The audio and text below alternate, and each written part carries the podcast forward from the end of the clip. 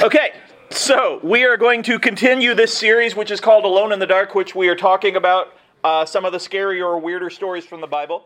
So far, we have talked about the ghost story, where ghosts exist in the book of Samuel when King Saul called a ghost with a medium. Uh, because oh yeah, that one. And so we wanted to. He really wanted to get a yes man, and all everybody around him was a yes man, just saying whatever he wanted. And so he was really leading Israel wrong. He had been a man of God, and he'd turned away, and so he just wanted to bring Samuel back. He didn't actually want to hear from him. He probably didn't even hope it would work. Uh, but Samuel came back and said, "Dude, you need to step it up and get, live right. You're messing things up." And Saul messed up. Uh, we talked about the exorcism of Legion, which was the many demons that Jesus came, and everybody looked at him, and they had this idea of how it would go. And when Jesus did something different, even though he saved someone, even though he helped people, uh, they got mad at him and pushed him away, even though it was against the demon, because they saw things the way they wanted to. Uh, that was their tradition, their uh, version of what they thought things would happen, and so it really messed them up. Last week, um, we talked about the dawn of the dead and the zombie army that exists. And so basically, Ezekiel went out to the desert, and he and Israel had turned away, and uh, they were in a time of exile. And God said, I'm going to show you what I can do. And he brought all of these skeletons back to life. And uh, just how he did that to prove a point that he could do anything, that he would bring Israel back to life, that he would bring uh, Ezekiel back to life, that he would do this uh, because of his power, because of his love, because of his mercy. Um, and so this week we're talking about a werewolf uh, in the Bible. And so we're in Daniel chapter 4, verses 24 through 37. Uh, this is Daniel speaking to King Nebuchadnezzar. You probably know the name Nebuchadnezzar because if you've heard the story Shadrach, Meshach, and Abednego in the fiery furnace, Nebuchadnezzar is the king. And so, what is significant about that is uh, he, along with the other people uh, that were against them, had Shadrach, Meshach, and Abednego thrown into the furnace because they refused to worship anybody but God. Um, and so, in this situation, like the furnace is so hot that it killed the guards, and Shadrach, Meshach, and Abednego are walking around in there with a shadowy figure, which you know, is God. And Nebuchadnezzar sees that. And so he brings them out and he's like, man, this God is legit. And so we look at that and kind of like in Jonah, how we remember it differently and think, well, Jonah's clearly okay. If you keep going in the story, you see that Nebuchadnezzar uh, turns away again. And so here is, uh, he had a dream about something weird happening to him, and Daniel uh, told him what it meant. This is what the dream means, Your Majesty and what the Most High has declared will happen to my lord the king. You will be driven from human society, and you will live in the fields with the wild animals. You will eat grass like a cow, and you will be drenched with the dew of heaven. Seven periods of time will pass while you live this way, until you learn that the Most High rules over the kingdoms of the world and gives them to everyone, anyone he chooses. Um, but the stump and roots of the tree were left in the ground. This means that you will receive your kingdom back again uh, when you have learned that heaven rules. King Nebuchadnezzar, please accept my voice or my advice. Stop sinning and do what is right. Break from your wicked past and be merciful to the poor. Perhaps then you will continue to prosper. So basically, Daniel was a dream interpreter because he was so close to God. Now you know Daniel from Daniel in the Lion's Den, uh, different king, but still kind of the same kind of story where the king thought he knew everything. And this is a theme, not just throughout the Bible, but throughout history, where the people that are in charge tend to start to believe in themselves more than anything else. And so that's what Nebuchadnezzar does. Even though he had seen evidence of God and evidence of God's people and evidence of faith and all of this, he still turned back because to change means you have to give up some of the stuff you want to do. Uh, in our lives, sometimes we will have situations like, let's say that you're driving and you just started driving and uh, you barely avoid a wreck because you weren't really paying attention and you run through a red light and somebody comes by and you're like, man, I could have died. And you're like, I'm never going to forget this. Or uh, you're driving really fast on the interstate and you have a bunch of puppies in your car and um, you're taking them to a special place to make Cane's chicken. And so you're driving really fast and a cop pulls up behind you and he turns on his lights and you're like, oh no, I can't afford a ticket. But then he just like waves at you and goes off and you're like, man, this is, I almost died in that wreck or I almost got this ticket. And so in that moment, you're like, I'm going to change. Like next time I'm going to go out and I'm going to be much more careful. And so for the next little while, you probably are. Like the next day, maybe the next week, maybe even the next month. But eventually you get in a rush or eventually something happens and you, you, you change again. Because to change, you really have to give up things. Uh, it's like in school. Like if you do really bad on a test, well, I'm going to study hard next time. And maybe next time you do study. But then If you do well, it's like, I'm fine. And then so you go back to not studying. And we do stuff like that all of the time in our life, whether it's with faith or school or sports or whatever else. And so that's what Nebuchadnezzar is doing. Like he sees this evidence of God. He sees what it looks like to, to follow God. He sees that God has power and that he saved people from this remarkable circumstance. And so he says, I am never going to go against God again. And then you cut to the next chapter and he goes against God again. Uh, and again, we all have things like that. Hopefully, it's not for faith, but it's all things that we do where in the moment, we really think we've learned our lesson.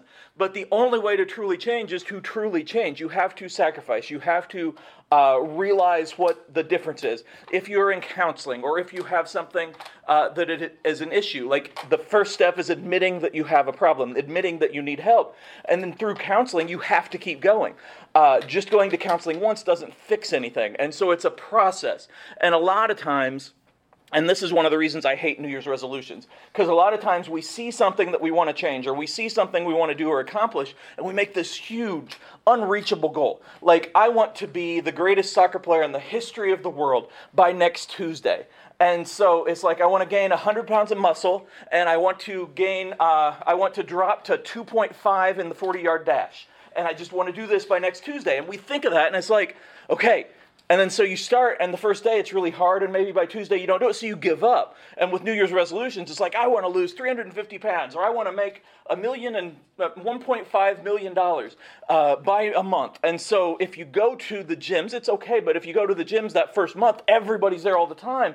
But then the month after that, they're not, because when you make unreachable goals, you're not actually trying to change, you're just looking at this. But when you go step by step, if Nebuchadnezzar had said, okay, I need to do something different. I need to start to talk to a counselor. I need to start to pray. I need to do something. Maybe that would have affected it. And so he has this dream that he's going to turn into like a wild animal, basically, and, and eat grass and be out with the animals and, and not have his own mind.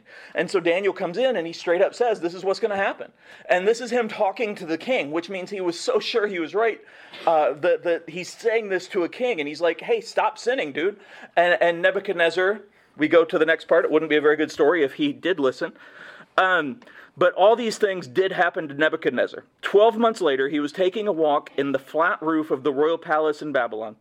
As he looked out across the city, he said, Look at this great city of Babylon. By my own mighty power, I have built this beautiful city as my royal residence to display my majestic splendor. So, see, he's smelling himself. He really thinks he knows everything. Uh, while these words were still in his mouth, a voice called down from heaven, O King Nebuchadnezzar, this message is for you. Uh, you are no longer ruler of this kingdom. You will be driven from human society. You will live in the fields with the wild animals, and you will eat grass like a cow. Seven periods of time will pass uh, while you live this way until you learn that the Most High rules over the kingdoms of the world and gives them to anyone he chooses. That same hour, the judgment was fulfilled, and Nebuchadnezzar was driven from human society. He ate grass like a cow, and he was drenched with the dew of heaven. He lived this way until his hair was as long as eagle's feathers, and his nails were like bird's claws. So, a werewolf. He became a werewolf, basically. Now, you may be like, well, wait, he didn't change with the moon. In definition, he still is essentially a werewolf. He's got animal qualities, he's not got his human mind, uh, he's living with the animals and all of this stuff happen.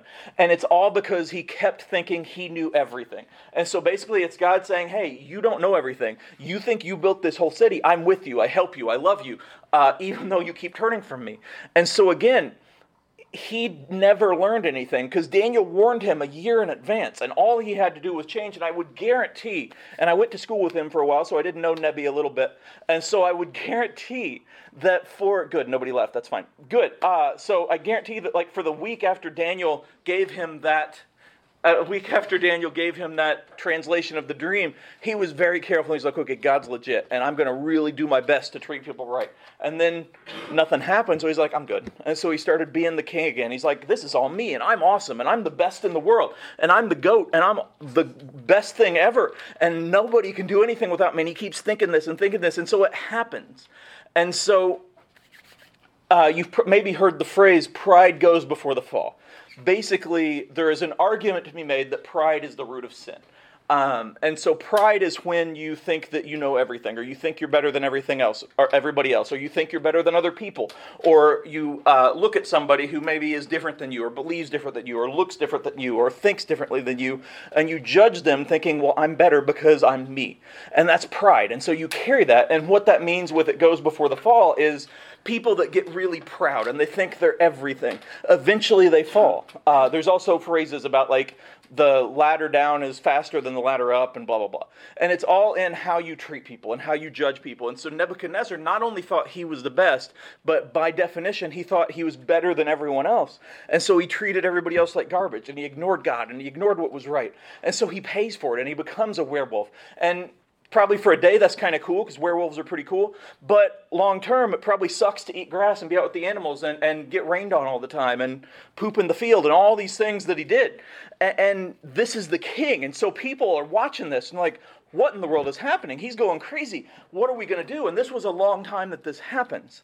And so we go to the next part. After this time had passed, I, Nebuchadnezzar, looked up to heaven, my sanity returned, and I praised and worshiped the Most High and honored the one who lives forever. His rule is everlasting, and his kingdom is eternal.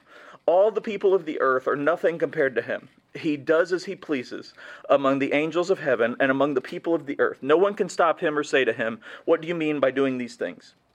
When my sanity returned to me, so did my honor and glory and kingdom.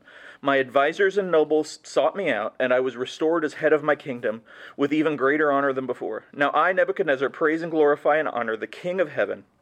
All his acts are just and true, and he is able to humble the proud. So basically, he was humbled. And in this moment, he truly meant it. A lot of times, you'll hear people say that people don't change. Uh, and that is because it takes often uh, hitting rock bottom, or it takes something to really make you want to change. Nebuchadnezzar had had now two, at least two opportunities to see what would happen if he went against God, if he didn't get better, if he didn't treat people better. And so in this moment, he's humble. I would like to tell you that I know for sure that this lasted, but it probably didn't. I don't know. But he, the more that you are humble, the more that you realize, hey, just because this person is different, just because they think different, just because they look different, just because they believe different, that does not make them worse. It just means that we're different. Um, one of the things we get into sometimes is we kind of live like we're the main character in a video game and everybody else is an NPC. So it's like we're living and we're walking around, and then somebody, like we go into a store and we see somebody, and then we don't think about when we walk out. We're just like, well, they're just there. And next time I come in, they'll say the same thing, and there's like four choices we can say, and then, you know, it kind of goes like that. And we kind of think of everybody like that, even if we don't really think of everybody like that. And when somebody is different than us, or somebody says something that we don't agree with, we take it as if it's said to just tick us off. And part of that is the way society is now, in which we can kind of bubble ourselves and on TikTok or Snapchat or Face Chat or whatever it is you do uh, you can follow people that only agree with you and people that you like and all the Taylor Swifties and all that stuff, all the Kelsey heads, all the people that, that you really like, and you can just follow them. And so everybody talks about how that's the best and that's the only way to live. And everybody posts about how this is the only way to live and this is the best. And so day by day, you're like, this is my world, this is everything. And then you go out into the world and you realize not everybody's like that. And so instead of thinking, man, everybody's different, you're thinking, they're wrong. And so we do that, and that's what Nebuchadnezzar was living like. And so God got his attention. The theme in this, these stories is God's getting people's attention. And he may not do that in our way, but there will be something that gets your attention. Maybe it is somebody hurting your feelings, or maybe it's something bad that happens to you or somebody you care about. Uh, this does not mean that God did that, but it means that we can learn from that and we can grow from that and we can be better. Because what it comes down to is this humility that everybody has free will, which means everybody has the right to choose. That doesn't mean that everybody, everything that everybody does and thinks is right, but it means that everybody does that because that's who they are. And so our job is not to convince people of anything, but it's to show people what it means to follow Jesus, to be like Jesus, to show them love. Because if you look through the Gospels, Jesus had uh, a lot of talks and debates but he never once said, You know what? I hate you and I'm never going to talk to you again because you're different than me. Even to the Pharisees, even to Judas. He loved everybody and he helped them even if they didn't turn to him. He died on the cross for people before they were Christians, not after. And that's what we're supposed to do. We're supposed to love people, to show them who we are, to show them our faith, not to throw Bibles at their faces, but to show them exactly who Jesus is by the way we treat them, by the way we treat each other, by the way we live, by the way we act, by the way we do everything. And so God got Nebuchadnezzar's attention. He's probably not going to turn anybody here into a werewolf, although who knows. But there will be something, and you're going to stop and think, you know what? this is a moment I could change. And I encourage you to take that moment.